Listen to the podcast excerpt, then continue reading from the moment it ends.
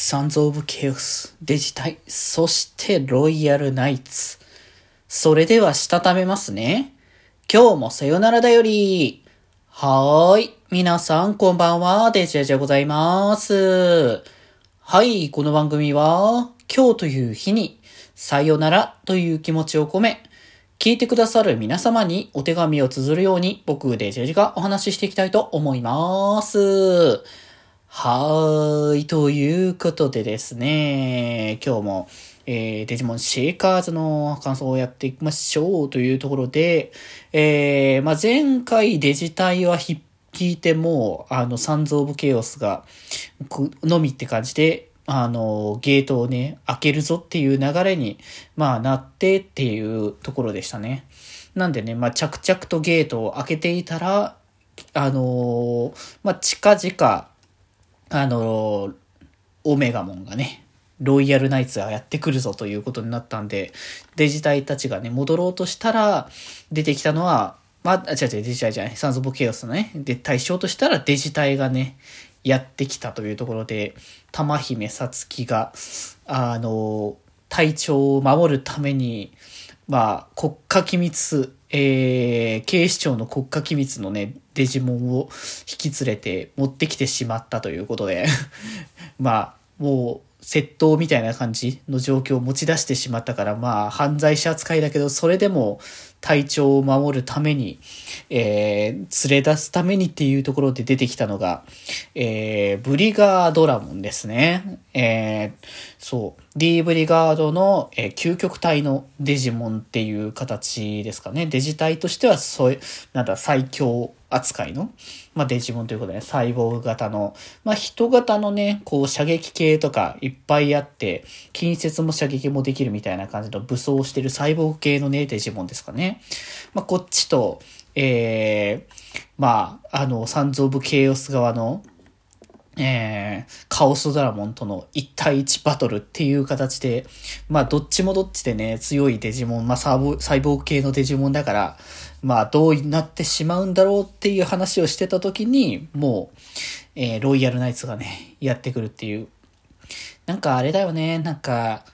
オメガモンって本当に人気デジモンっていうこともあって、出てくる機会はさ、すごく多いんだけどさ、まあ、なんか出てくる機会が多いからこそ、どうしてもなんか貴重感というか、あのー、まあ、ある種のインフレみたいな感じだと思うんだけど、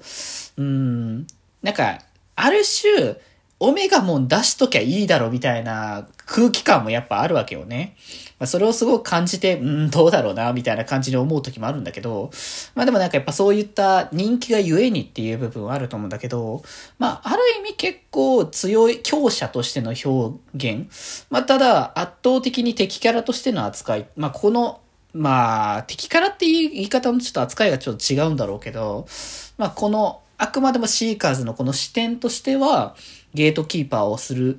守護する、えー、最高位みたいな形で出てくるのが、まあ、ロイヤルナイツっていうことなのかなっていう感じが、まあ、するので、まあ、実際多分他のロイヤルナイツは出てこないのかな。もう物語的にまあ、もう出なさそうな予感は、ね、あの、してるので、まあね、あの、ドルモンも最終進化系としてドルゴラで出てきたから、まあ、あの、アルファは出さないんだろうなっていうなんかそういう感覚ではあったので、まあでもそこのね、強者で、圧倒的な強さで、まあ、えー、D、DV ガードの、えー、ブリガードラモンと、カオスドラモンも倒して、もうやばいっていう状況で、まだ究極体のデジモンを隠し持っていたというね。まあ確かに1体や2体じゃないっていう、集めていたっていう話をしてたぐらいだからね。だからそれで、なんとか最後まで持ちこたえて、最終的にはなんとかね、ゲートを開けることができたというところで、いやー、この後結果的にどうなんだろうね。まあもうゲートが開いてしまえばバトルが完成するっていうことではないのかなと思うけど、まあ今こっからはデジタルワールド編ですかね。まあ言うて多分あと、えー、っと、七、八、ん？は、なんだろう。まあ10話以内ぐらいなんじゃないかなっていう気がね、あのするので、10話前後ぐらいじゃないかなっていうところなんで、ここからデジタルワールドでの物語、まあ、そしてね、あのトレーラーにあったように、いろいろとまだ一悶着ありそうな感じがするので、まあ一体全体どうなるのか。まああれよね、あの、レオンだったりとか、えー、さっきだったりとか、その辺のね、それぞれの、えー、DMIA になった人たちの話とかもどういう感じに出てくるのかなっていうのをね、見守っていきたいですかね。また来週語っていきたいと思います。ということで今日はこんなところで、それではまた明日バイバーイ